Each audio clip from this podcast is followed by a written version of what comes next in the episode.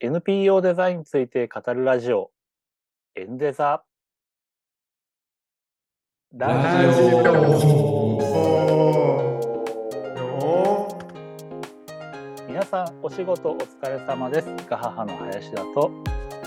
テラルネサンスの小田と、フローレンスの上田と、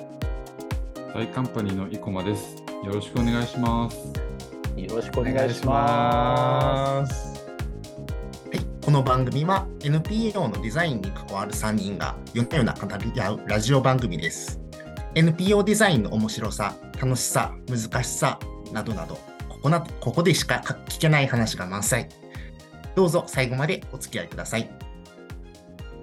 はい、ということでですね、えー今は2023年3月18日、えー22時19分を回っております。いやいや、今回のね、NPO デザインのラジオも始まりましたけど、なんか、ちょっと途中変でしたよね。うーん、違和感が何ですか？そう。え？どうしたんですか？何が起こったんでしょうか？演ね技集がすごいしてるんですよ。え、もうあんまりやらない茶番はここまでにしておきましょう。不慣れな茶番がね。となる。はい。ということでですね、えー、と本日はなんとスペシャル回ということでですね、えーゲストにお越しいただいております。フローレンスの広報で働かれている、えー上田さんです。どうもありがとうございます。上田です。よろしくお願いしまおす。願いします。ようこそようこそ。いやいやいや、はいすごいですね。うん、スペシャルウィーク、ついにかなってしまいました。待望の。で、フローレンスの上田さんなんでしょはい、ね。初めて、あの、しかも初めてのゲストということで、お呼びいいただきまして、ありがとうございます。いや、ね。あのー嬉しいです。この NPO デザインラジオを聞いてくださってる方はですねあの過去にも何回かこういう話があったと思うんですけどえっとまあこのラジオを聞いてくださっている中で、えーある時にはこうお便りをくれてでまああの NPO へのこう転職を考えていますとかあるいはそういったことに関心がありますみたいなことからで確か、えっと、昨年の12月の生放送の回でもちょっと触れたんでしたかね。えーっと、うんお便りももらって、実際まあ以前にこう、ご連絡をして、まあ、考えてますみたいな話から、えー実際にこう NPO に転職が決まったというような方が、あそのラジオリスナーっています？みたいなことをこうお便りでいただいて、うわ、すごい、なんかそんな人も、えー将来的にゲストに来てくれるといいね、なんていうふうな話をしていたところ、えー実は今日ゲストにお越しいただいている上田さんが、えーその方ですということで、今回の、えー NPO デザインラジオ初のゲストにお越しいただいた次第です。いなんかそういう紹介さ、ありがとうございます。そういう紹介されると、すごい緊張しちゃいますね。なんか、ヘビーユーザーがついに顔出しみたいな。夢夢のね、すごい。あの、なので、上田さん、改めて、えっと、この NPO デザインラジオリスナーの皆さんに対してですね、あの簡単でも、えー大丈夫なんで、自己紹介お願いできますでしょうか？はい。えー、認定 NPO 法人フローレンスで、えー広報として働いております。上田です。えーフローレンスは、あの、まあ、リスナー聞いていただいている方もご存知の方いらっしゃるかもしれないのですが、あの、子育てや親子領域の、あの、課題解決をする NPO の、あの、団体となっております。で、いろんな、あの、活動もあるんですけど、えーまあ、具体的には、あの、まあ、一番有名なのが、あの、病児保育といって、あの、保育園に通う子供があの37度5分以上の熱を出したら、まあ、今までだったら、あの、お母さんが仕事から、あの、早退して子供を迎えに行って看病しなければいけなかったんですけど、あうん。の、そうではなくて、あの、フローレンスの保育士が子供を預かって、こう、看病するっていう、あの、病児保育っていうサービスであったり、あとは、あの、待機児童の問題もあったので、あの、保育園、まあ、特に小規模保育園っていう、あの、ち人数の限られた小さい保育園を運営したり、などなど、あの、うんうんまあ子供の、あの、子育ての支援をやっている団体になります。うんうんうんはいはい、ありがとうございます。ね、えっと、上田さんはですね、今おっしゃっていただいたように、今、フローレンスで広報としてこう働かれているってことなんですけれども、えっと、あ、というかですね、あの、リスナーの皆さんに最初にお伝えしておくと、今日、まあ、スペシャル回、スペシャルウィークということで、ゲストの上田さん来ていただいているので、まあ、主な内容は、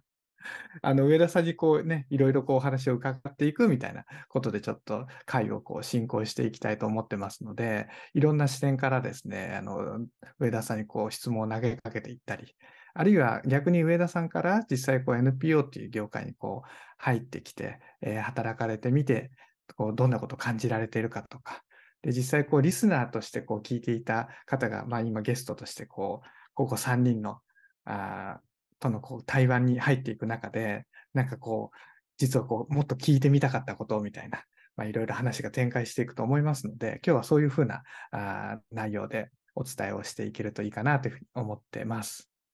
はい。よろしくお願いします。すごいキレがありますね。ニューカマー。あの、なので、もうちょっとだけこう、上田さんのことを、まあ、最初の方からこう、あの、知っていきたいんですけど、今お伝えいただいたように、現在、フローレンスさんではこう、働かれてるってことではあると思うんですけど、簡単にこれまでの経緯、あの、はい NPO 業界にこう転職してくるまでの経緯みたいなところも教えていただけると嬉しいです。はい。そうですね。えー、まあ、経緯、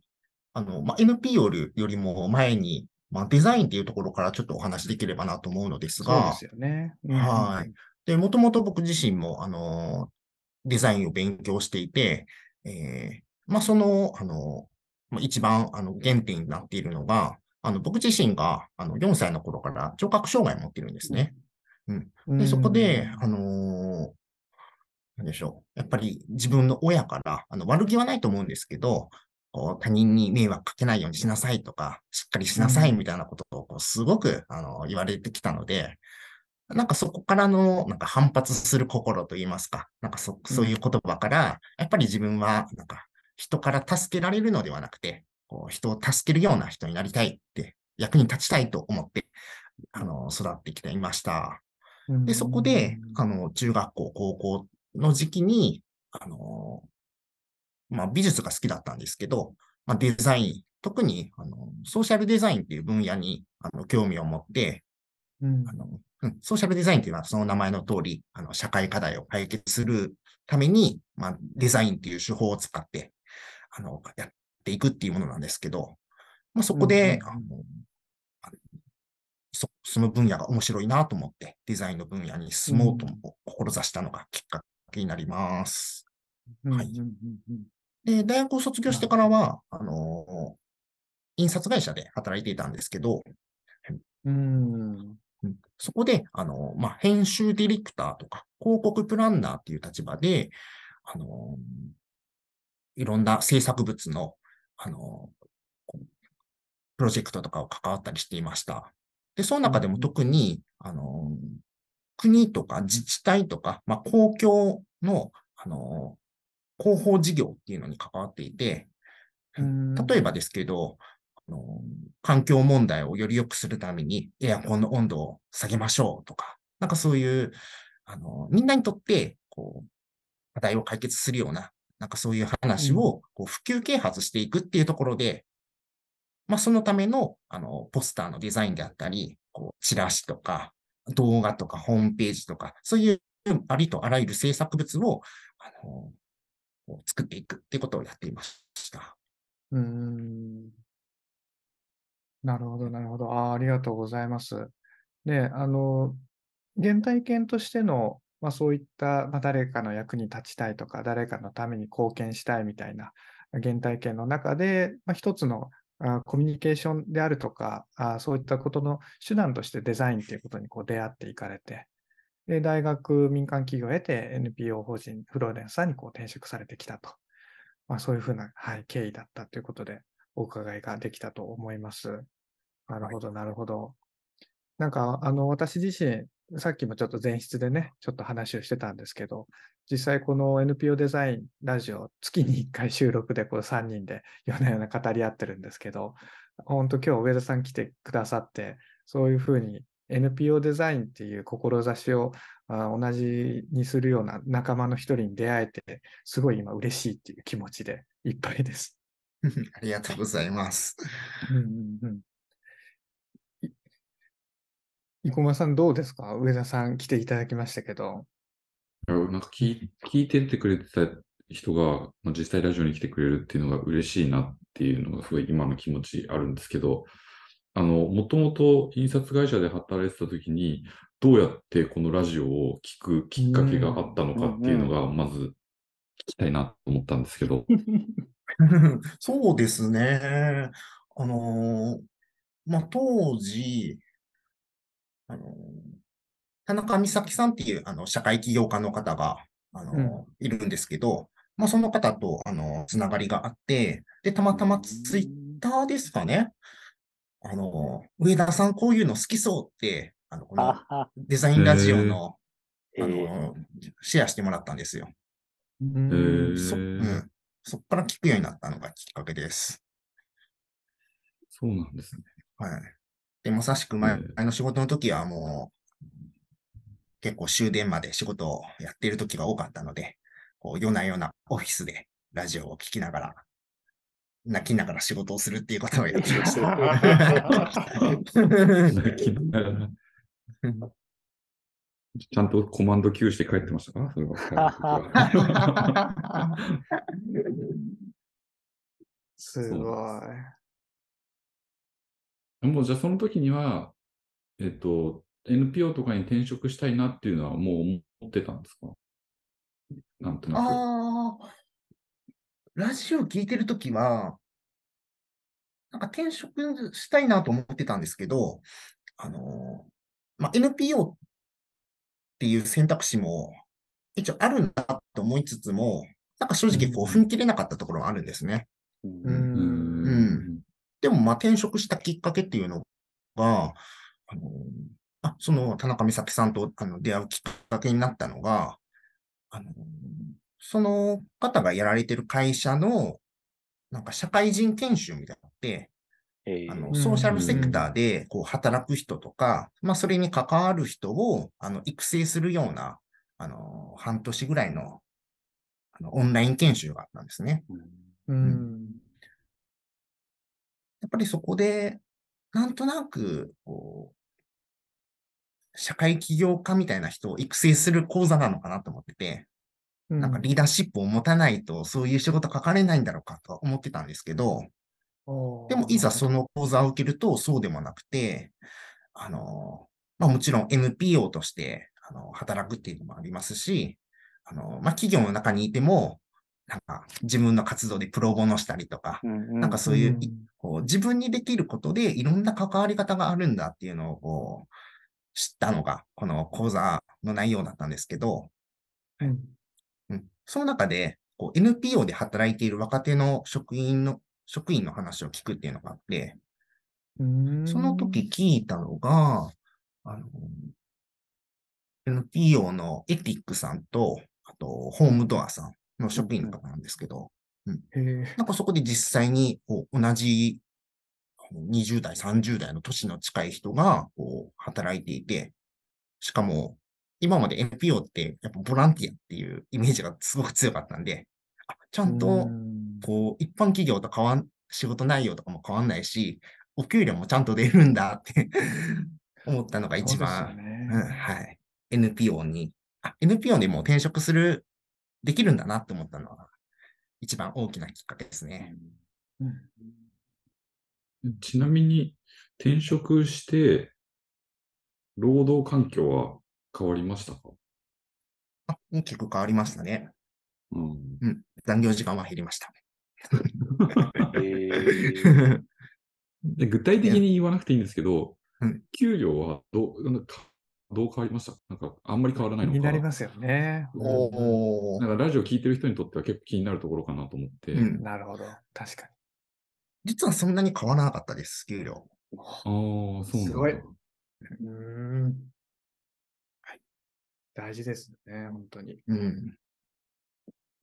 ちなみにデザイナー目線で気になる人がいるかもしれないので、僕個人でも言うと、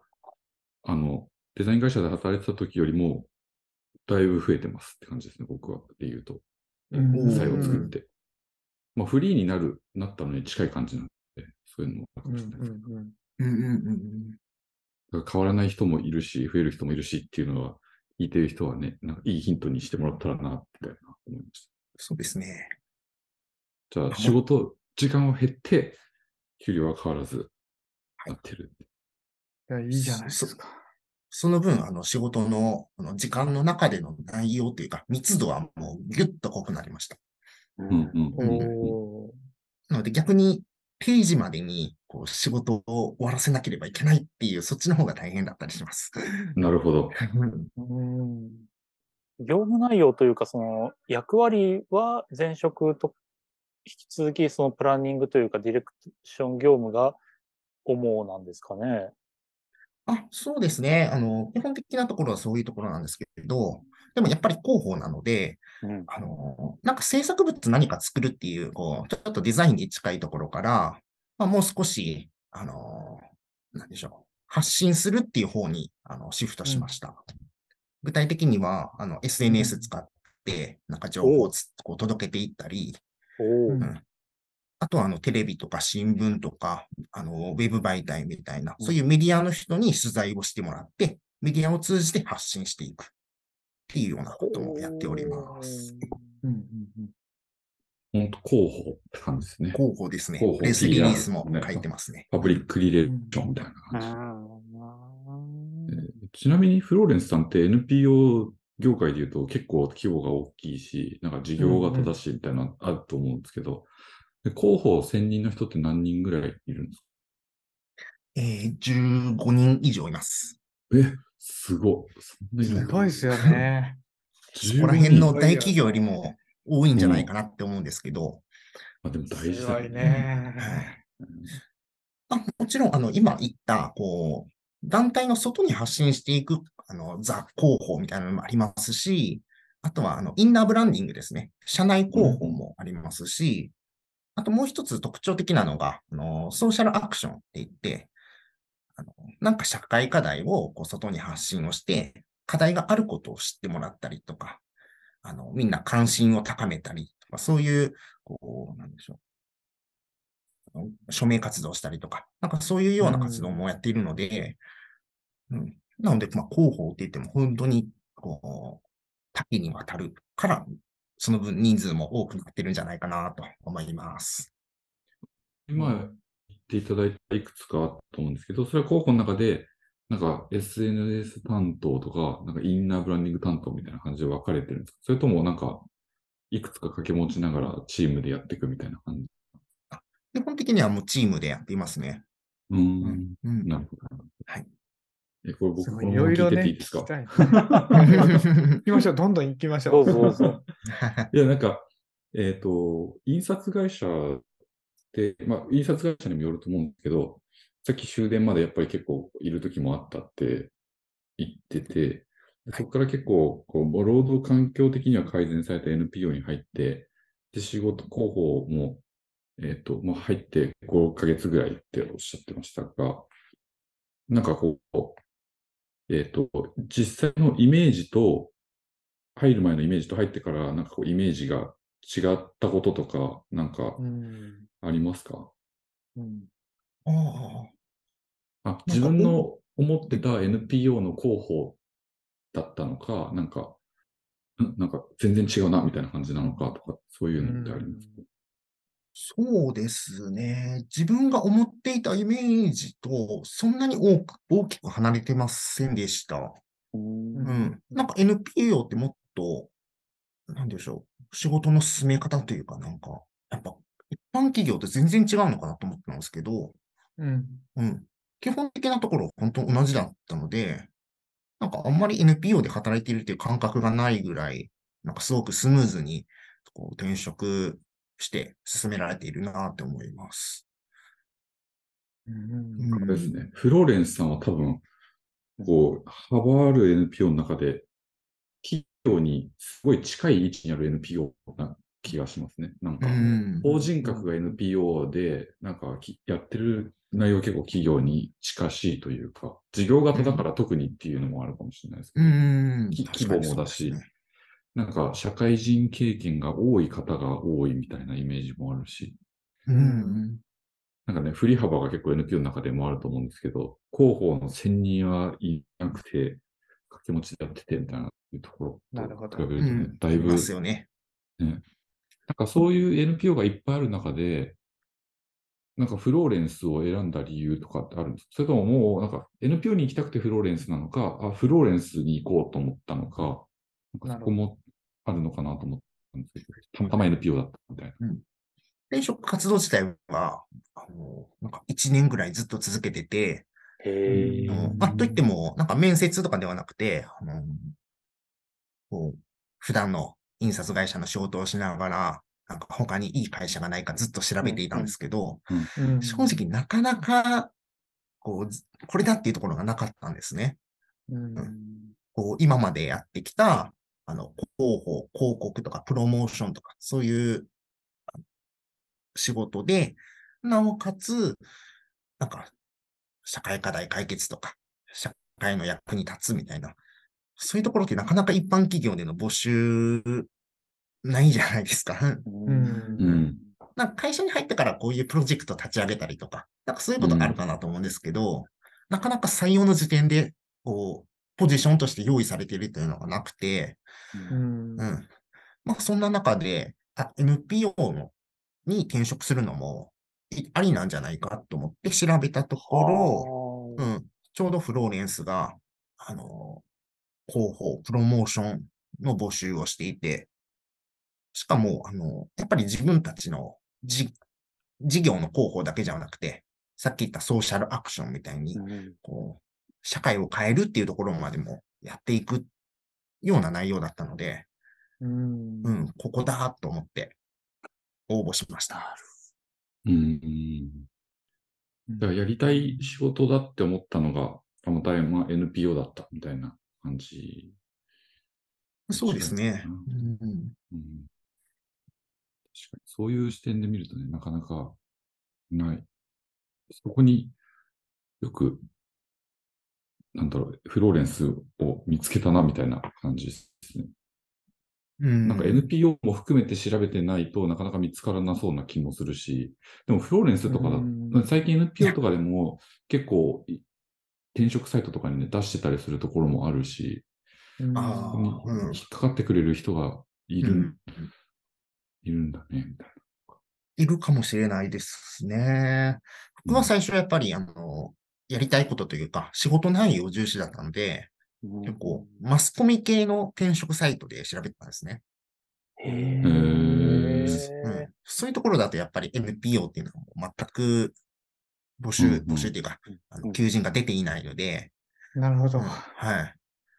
うん、フローレンスも、そうん。なんだその採用の前の、なんかトークイベントみたいなのが、あの、オンラインで開催されていたので、そこに参加したのをきっかけに、あ、ありなんじゃないかっていう、思いました。な。ちなみにテラルネはなんか採用するときに採用サイト使ったりとかするんですか？えーっとですね、はい、ありますが、あんまり今おっしゃっていただいたように、今 NPO もね、いろんなこう採用サイトへの掲載って一生懸命やってて、で、その中でもテラネッサンスはやってるけど、そこまで力入れきれてないというのがまずの現状です。で、言えば、国際協力系の中であの結構有名なものがあって、あのパートナーっていう、えーっと、国際協力のあの求人を、まあ、一挙に集めたプラットフォームがあるんですけど、そういったところへの掲載は、まあ、主で、あとは過去にもあの Wantedly に一部出してみたりしたこともあありましたけど、あの他の NPO さんほどあのまだまだ全然力を入れられてないですね。今のちょっと採用の話って、えーというか転職の話ってまさにそれこそ第二の上田さんがね、これからこう生まれていくと思うと、結構我々にとっては関心高いトピックで、つまり、じゃあ、あの極端に言えば、上田さんのような人に NPO の業界に来てもらおうと思うと、あ、マスコミ系の転職サイトに掲載した方がいいのかなみたいなことが一個の、なんかヒントがあったりとか、で、あと、あるとすれば、あの、まあ、ちょっと、今回の話っていろんなところにね、あの、文脈もいろいろでこう質問が飛んでいっちゃうと思うんですけど、まあ、そういった NPO の転職を考える中で、このラジオを聞いてくださったっていうのがあったときに、なんかどんな風に あの役に立つことがあったかなとか、ああのね、あの役に立っていたらいいなとも思うんですけど、参考になったとか、なんかもっとし知ろうと思ったとか。これはちょっとリップサービスが求められてるかもしれないですね。はい僕らにいやいや、そんなことない。そんなことない。忖度が求められる。そんなことないですよ、これ。そう、そう。でそれは気にせず答えてもらっていいなと思って。印象に、印象に残った回。うん。話？話。ううんんうんうん。ああ、このラジオで。そうですね。うんうん。おお。あ、まさしく、あのー一番初めに僕が、あのこのラジオに質問をしたんですね。うん。うんうんで、そこに答えてくださった時がすごく印象に残っています。で、ちょっと何第何回か、うん、か忘れたんですけど、こう NPO への転職を考えていて、はいはい。うん。で、えーなんか民間企業で自分たちの、あの、自社広報をやるのと、こう、あ、違う。うん。自分たちの団体で、えー広報をやるのと、あとはなんかデザイナーとか代代理店みたいに外からの立場からこう広報をサポートするのの、なんかそういう意識の違いとかあるんですか？っていう質問をなんかした気がします。はい。えっと、2022年6月のエピソード15の回で、えーご質問をいただきましたね。おお。ちょうどうん。フローレンスの面接中だったかもしれないです。はあ。へえ。7月上旬に泣いていただいたんで。自分で何て答えたか全然覚えてないわ。うん。ちょうどこの、あの、3人が、小田さんは自分たち、自分のこの NPO の立場っていうところと、うんと林田さん、生駒さんは、あの、デザイナーという立場で、こう、NPO のサポートとかをされているので、なんかそこの意識の違いみたいなのがあの聞いてて面白かったですね。うんうんうん。うんなるほど、なるほど。うん。いやー、そっか。ね、なんか、あのーまあ、直接的に何かこう転職をこう決めるきっかけになるとかならないとかっていうことは、まあ、あってもいいしなくてもいいと思うんですけど、ただ、なんでしょう。やっぱり、こうやって自分のね、そう思い、まあ、悩むというか考えてるところに、ここ3人がそれぞれに回答して、えあの反応とかフィードバックをもらえるっていうのは、きっと当時の上田さんにとっても、今もそうだと思いますけど、あの、ね、う嬉しいことだったんじゃないかな、なんていうのは、じ自分で言うのもちょっと照れくさいですけど、そういうふうに感じたりもします。ううん。んい。や、その通りだと思います。なので、こう、今、ラジオを聞いている人でも、NPO にちょっとでも、こう、転職とか考えてる人がいれば、もうどんどん質問してほしいですよね。あ、すごい。英語をしてくれてる。素晴らしい。と、3人が答えてくれるはずです。ねえ、だから、あの、今後あれですよ、そういう人がいると、上田さんに直接、なんかこう連絡がいって、ちょっと僕も悩んでるんですけど、教えてくれませんかとか、話聞いてくれませんかみたいな、ねえ、転職組の先輩として、こう、ご活躍されていくこともあるかもしれませんね。おおもちろんです。なんか、答えられることがあれば。うんうんうんうん。あとはそうですね、なんか、あ、どうぞどうぞ。あ、どうぞ、あ、どうぞどうぞ。いや、全然あんまり関係ない話。いや、印刷業界かあのら、あの、NPO に転職した人もう一人いたなと思って、うーんあの今もう、もう語り場にいないですけど、語り場にいた今村亮さんっているんですけど、今、あの、OB に手伝ってるんですけど、うんうんうんうんうん。もともと、い、えっと、あれどこだったっけな？どっか印刷会社で結構長い間働いてて、もともと語り場でボランティアやって戻ったみたいな感じなんですけど、そういうケースもある。うん印刷から来る人も増えたらいいな、みたいな。うん。うんうんなるほど、なるほど。であ、そうだったんですね。一般的にね、印刷って聞くと、なんかその上田さんがやっていたようなことをやってるって思う人、逆、あんまりいないかもしれないなと思って、僕らはなんかデザイナーとかやってるから、印刷会社でもそういうディレクター的な立場の人はいるって知ってるけど、なんか NPO の人とかわかんないけど、あじゃあ紙詳しいんですねとか、印刷詳しいんですねみたいな話になりそうだなと思って、確かに確かに。一般的にはね、そうですよね、印刷会社って言われると。うんいや、そうですよね。確かに。ね、うん。なんか代理店に近い感じのことをやってたりとか、うん。ねもうまさしくそうですね。で、まあうん、そこからね、紙を作る仕事にしたりとかもしてるし、とか、そういう感じだと思うんですけどうん。なんか、い、えっと、印刷会社で働いてた時の経験がめちゃくちゃ生きてるか、なんか結構違うなっていう感じかとかってありますか？さっきの質問、うんもしかしたら似てるかもしれないけど。ああ。難しいですけど、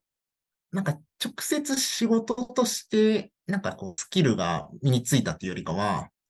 うん。本当に前の会社でもう、一番基本的なビジネススキルとことか、うん。一年目入ってす、こう、身につけられること、教わることとか、なんかそこをしっかり学んでからいけたので、うんうん。うん、それは良かったなと思います。うん、印刷。ああとはですね、あの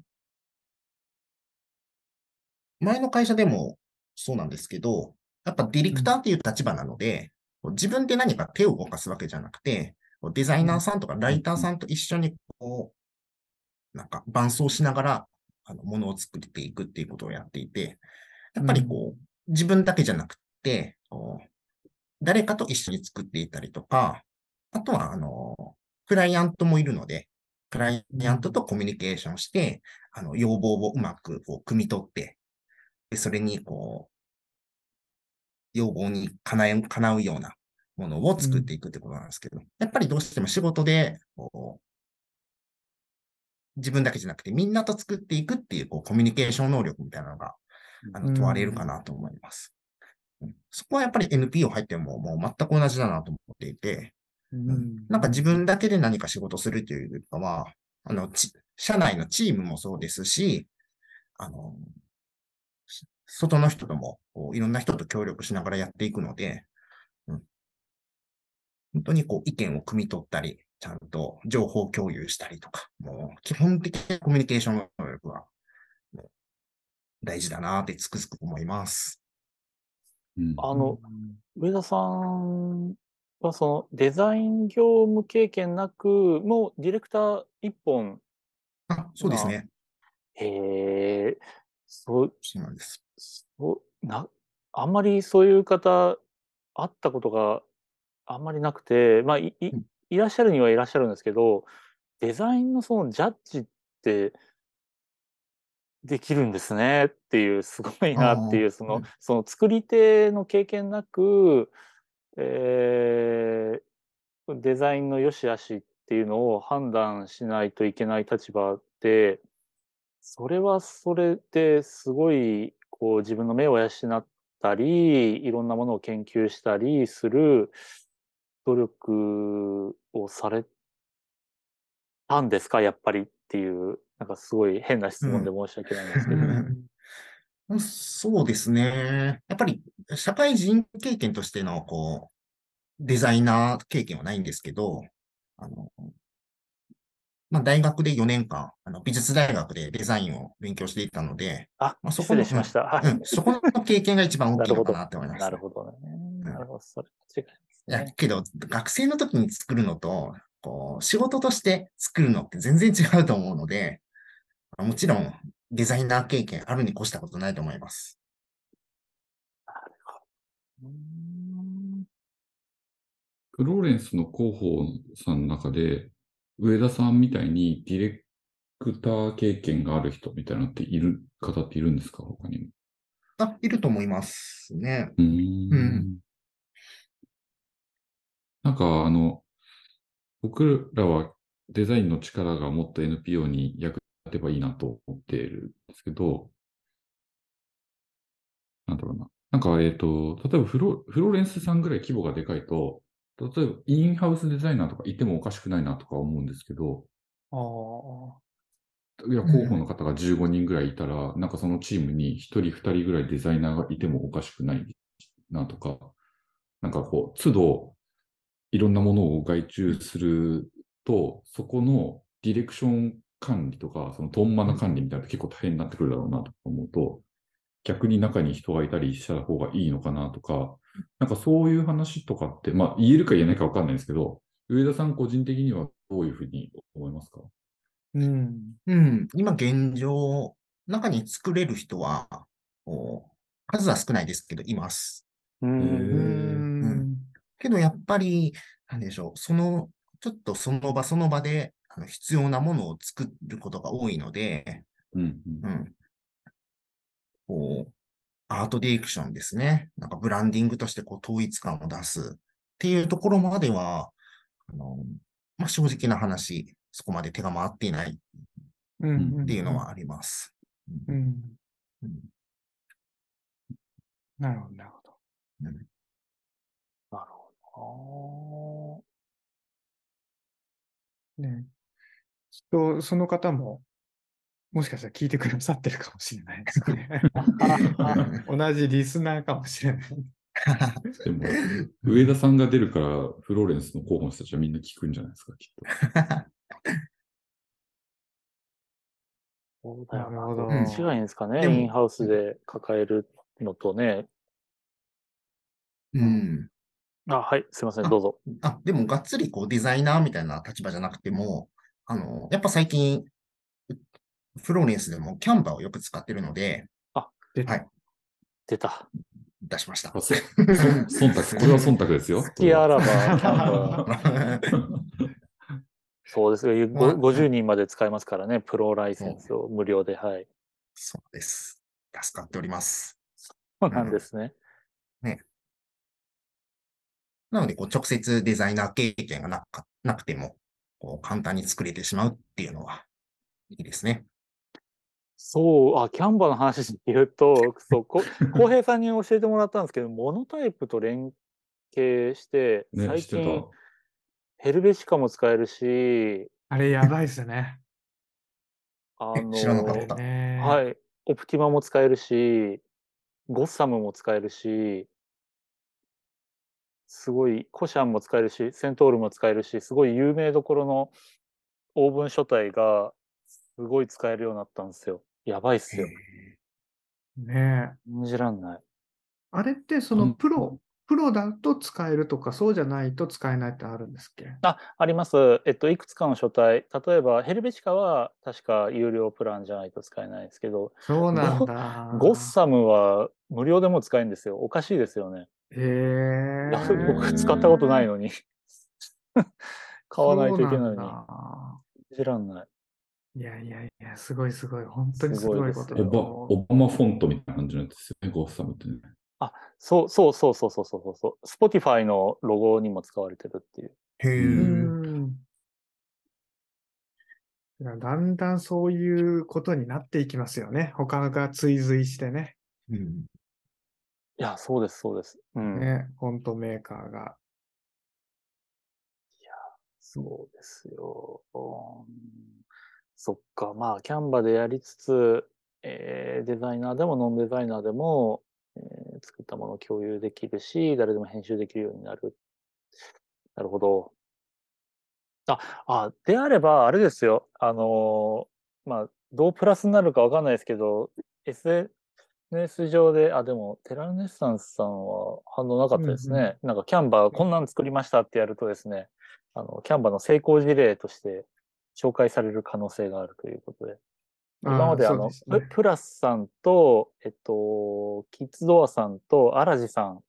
がうんキャンバの事例で紹介されて、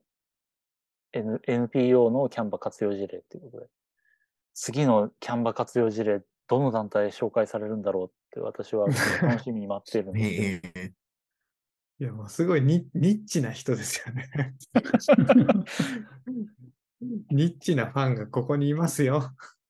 大沼さん。ぜ絶対聞いてると思うんですよね、キャンバーの中の人の一人が。あの人、いやいやいや、うん国際協力ときて国内の、えっと、まあ、児童問題で、その次、えーもう一回国際協力ときたので、次、国内、ない。ね。いや使ってますよ。そうフロフローレンスのオウンドメディアで、フロレニュースっていうのがあるんですけど、うーんはい。あの、そこでサムネイルはもうほぼほぼキャンバで作ってます。お実際、こう、上田さんが、今の、まあ、あの、フローレンスさんでもいいと思いますし、あまあまあ、あの、前職でもいいかもしれないんですけど、ディレクターっていう立場とか、まあ、今もフローレンスさんの中でディレクターとしての立ち回りみたいなことがあったときに、えっと、まあ、それがキャンペーンなのか、あるいは、あまあ、そのキャンペーンの一環で何かこう、えーウェブムービーを作ってみるとか、いろいろこう成果物として、こう、形になるものとかっていうものがあったとして、それがどういったものが、あなんか多いですねとかっていうのはありますかね。なんかつ伝わるかな？なんか変な質問したんですけど、例えば、えっと、成果物としてこう動画が、動画が、あの、まあ、キャンペーンの一環としてこう作られることが多いとか、あるいはまあ、そのキャンペーンサイトなのかとか、まあ、案件によると思うので、まちまちだとは思うんですけど、そうですね。まちまちですね。じゃあちょっと具体例、あの、普段こんなことをやってますっていうのをちょっと紹はいはい。介できればと思いますね。ありがとうございます。うんうん実はあの、フローレンスでは、あの、多体育児、あの、いわゆる双子とか三つ子のあの支援も行っていて、で、双子ベビーカーっていうのが、あの、この今、あるように、はいはいはい。こう、ベビーカーなんだけど、よ横にこう繋がっていて、二人分が。うんで、普通、普段、普通の一人用のベビーカーよりもちょっと横幅が取ってしまうっていうのがあるんですね。うん。で、これ実は、あの、2018年まで、あの、うん。このバスの中でベビーカーをあの開いた状態で乗れなかったんですよ。うーん。バスに乗ろうとすると、ベビーカーを畳んで子供を、あの、抱かなければいけないんですけど、いいでも、現実的にお母さん一人で、あの、バスに乗ってたら、うんあの、両手塞がっちゃうしう、んベビーカーも重たくて持てないうんみたいな。で、結うん局バスに乗れないっていうことがあったんですね。うんうん。それも、あの、この、バスの中でもベビーカー開いた状態で乗れるようにしましょうっていう、こう、政策提言っていうんですけど、あの、要望を出して、で、このバスの乗る仕組みを変えたっていうのが、ちょっと背景としてあります。なので、今は、この、都内にあるバスは、この、ベビーカーを乗れるんで、乗せられることができるんですけど、うーんはいで、ここからがちょっと本題で、はいはいはい。で、あの、仕組みは変わっても、やっぱりその制度のことをなかなか知られなかったりとか、うんあと、なんでしょう。そまあそういうところがあるので、この、まあ東京都の都バスの、あの、運転手さんとか、まあ事業者と、あと、この双子を育育てている親子さんが、一緒に意見交換会のイベントを開きました。おー。はい。まあ、こういう形で、あのー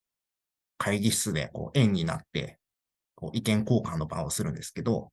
まあ、そこにまあ広報として、あの、やっぱりこの活動のことをいろんな人に知ってもらいたいので、えーうん。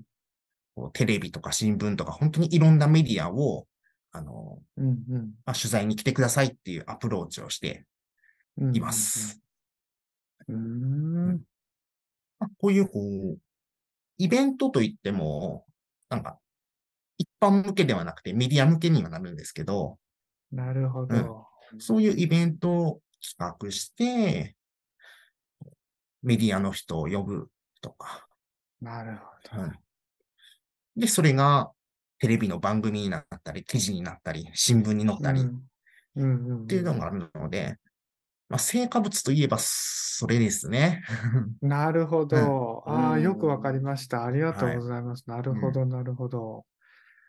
なんか今のところもう少し聞いてみたいんですけど、あの、上田さん自身、まあ、例えばこういうふうなお仕事をされる中で、自分自身のこう強みってこういうところなんじゃないかなってこう考えるものがそれあればそれを教えてもらいたくて、例えばそれはコンセプトメイキングなのか、なんかこう課題のこう発見する視点のなんか持ちようなのか、あるいはまあコンセプトメイキングからもう少し飛躍して、えーとそういった考えをこう一言にまとめていく、まあ、コピーライティングみたいなことなのかとか、あるいは全般コミュニケーションってことが言えるかもしれないし、ほど。ちょっとこれ胸張って、これが得意ですとは 言えるかわからないんですけど、はいはいはいはい。あの、こう課題をどういう切り口で伝えるのかうんっていう、こう、まあ、コンセプトメイキングですね。そこをこう、決めていくっていうのは得意なのかなと思います。うんで、特にこの双子ベビーカーの問題って、やっぱ、当事者じゃないとなかなかこう困りごとって伝わらないんですよ。うんうんうん。で、僕自身も、あの、まだ子育て経験がなく、もちろん双子も育てたことがないので、うん。あの、なんかベビーカーで困っているっていうことすら知らなかったし、うん。で、実際にこのイベントで、このバスの、あの、車庫の中で、実際にこう、バスにベビーカーを乗せて、うんで、ベビーカーをこう、手すりのところで、あの、うんこう、なんかベルトみたいなのをくっつけるっていう、こう、一連のプロセスをあの体験したかったんですけど、うん実際にやってみないとわからないとか、なんかそういうところを、あの、やっぱ当事者じゃないとわからないところがあるので、うんはい。うん。なんかす、しなんでしょう、そういう、なんでしょうね。ある意味素人目線みたいなところ、うんそこを、実はこういうところが課題なんですっていうのを、洗い出して、それをこう外に伝えていくっていうところですかね。うんなるほど。うん。ああ、すごいですね。すごいね。うん。なんかそういった、うんうんそういった、いわゆるまあコンセプトメイキングであったり、あるいはなんかもうちょっと今の話を聞きながら、こういう視点もあるのかなと思うのは、ね、さっきおっしゃっていただいたように、課題の発見の仕方、つまり何か、あるいは今、上田さんの言葉を借りると、素人目線でとかっていうことで言うと、どの視点でね、その事象を捉えるかによって、全然なんか見え方が違ってくるっていうのは、あの、いろんなことにあるなと思っていて、そういう、まずはなんかそういったこう視点の養われ方っていうところから、じゃあそれをこうどう言語化して整理していくかっていう情報の整理はまさにデザインだったりすると思うんですけど、っていうのが、ね、あの、今聞いただけで上田さんの全てを分かったつもりではないんですけど、そういったことが、ね、お得意なんだろうな、なんてことは感じましたし、もうちょっと聞きたいのは、じゃあ例えばそういういろんなこう視点を用いて、えー何かその事象を捉えようとする力みたいなものは、なんかこれまでこうどう養われてきたのかとか、えーなんかそんな、いや、考えたことないですってことかもしれないし、ん。いや、でも、いや、めちゃめちゃ意識して、なんかいろんなことを見てますみたいなことがあるかもしれないし、そのあたりってどうですか？おうそれを今自分でも話してて、あ、思ったんですけど、なんか二つあるなと思っていて、うん。で、。一つは、あの、子育ての当事者じゃない、まだ経験していないんですね。うん、でもちろんフローレンスの中には、あのまあ、実際に今子育てやっているっていう人の方が多いので、まあ自分も子育てしていて、こういうところに困ったっていう、なんか自分ごととしてこう熱く語れる人はすごく多いんですけど、うん。逆に、なんでしょう。ひ非当事者のこの素人の目線から、うん。あこういうところまだ社会に知られてないとか、うん。そういうちょっと冷静な判断で一歩こう俯瞰してできるっていうのは、ああの強みなのかなと思います。うーうんん、なるほど。はい。あともう一つが、はい。あのー前の印刷会社の仕事で、まあ、編集の仕事もやっていたので、うんうんなんか企業のパンフレットを作るときに、あのーライターさんに文章を書いてもらって、で、それに、あの、編集とか構成とかやっていました。うん。で、その時に、まあ、いろんな、あの、テーマで、こう、編集をやっていくんですけど、編集者って、うん。ライターほど、なんか、特定の分野にこう、詳しいわけじゃないんですね。うん。ライターさんは、なんか、それぞれうん、あの、こういう分野に興味がありますとか、なんか、得意分野があると思うんですけど、なんかそういう得意な人と一緒こう一緒にペアになってやっていくので、なんか自分は何か特定の分野に詳しいというよりかは、こううん、それそれこそさっき出ていったこう素人目線で、うん。あの、ライターさんが書いてくれることを、あこの話わかるけど、もしかするとちょっと知識のない人には伝わりにくいですねっていうことで赤字を入れたりとか、うん。そういうことをよくやっていました。うん。うん。うん、で、自分が尊敬しているあの編集者の人にも、あの、まあ、その人の本を読んで、編集者は、えープロの素人だって言っていたんですね。へうえ。ん。なるほど。うん、ちなみにそのほ本は教えていただけるものなんですか？何だったかな。松岡聖吾。ああ、あの、博報堂ケトルにいらっしゃった島光一郎さん。ああ、はなるほど。あ。はあ。あ、概要欄に貼っておきます。あ、すごい。さすが。アイディアの作り方ですかね。それとはまた違う。何冊かあるんですか？何冊かあったので、どれだったかな。まあ、もちろん、特定の分野に詳しい編集者さん、編集者さんもいらっしゃるんですけど、うんうん。うん。僕はやっぱりこう、一歩引いた目で、読者目線で見るっていうことを意識して養っていました。うーん、なるほど。なんかあの、ね、む無理くりこうデザインにこう紐付けるみたいな聞こえ方になると良くないんですけど、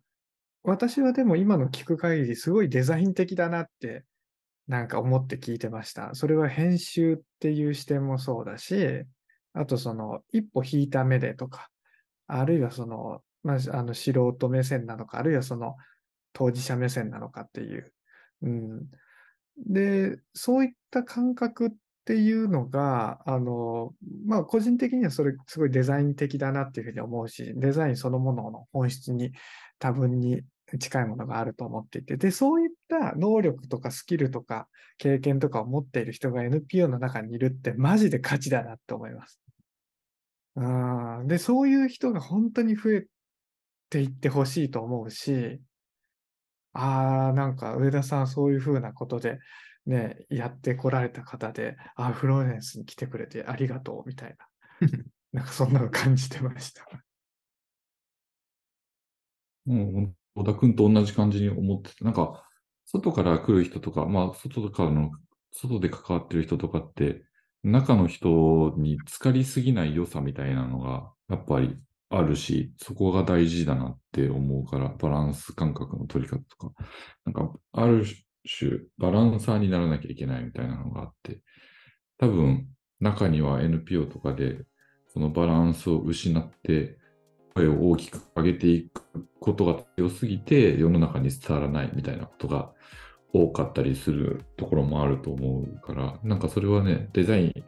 でできるところの大きいところでもあるし、なんか広報の人でもできるところがあると思うけど、なんか中にずっといるとわからないところで、そういうのってなんかね、外から来たりとか、そういう外側の人からがうまくそこを社会とその思いの分を橋渡しする役割なんだろうな、みたいな。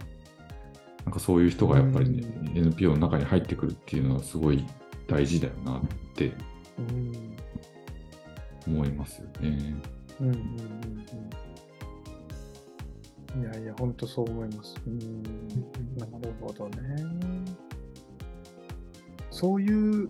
ね、今の話聞けてよかったなと思うのは、あの、それこそ第二の上田さんがきっと今このラジオを聞いてくださっていると思っていて、で、その中には実は、あ、私、編集の仕事してますみたいな人がいた場合、ドキッと今してるかもしれませんね。なんでそういったね、スキルとかっていうところは多分にえ今の NPO あるいはこれからの NPO、NGO であの活躍できるあの可能性大いにあると思うので、なんかぜひ NPO への転職っていうことももしね、考えていただけると嬉しいななんていうことを今聞いてくださっているリスナー向けに言ってみてます。いや、さっきのアゴベビーカーのあの企画とか、ちょっとどう準備してとか、どう発想したらこの企画が生まれるんだろうって、なんかちょっと裏側のことを想像したら、なんか、とんでもないっすよねとか思いながら、でもそれの話をすると、また話が広がっちゃうんで、は い時間的にも、すごい、ちょうど1時間ぐらい。はい、そうです。1時間ですね。おいやすーごいですよねとか思いながら聞いてました。うんはい。ありがとうございます。じゃあ、えっと、一旦ここで締めましょうかね。はい。それでは、仕事はもうやめて、コマンド Q で帰りましょう。ありがとうございました。エナジードリンクはほどほどにお仕事頑張ってください。バイバイ。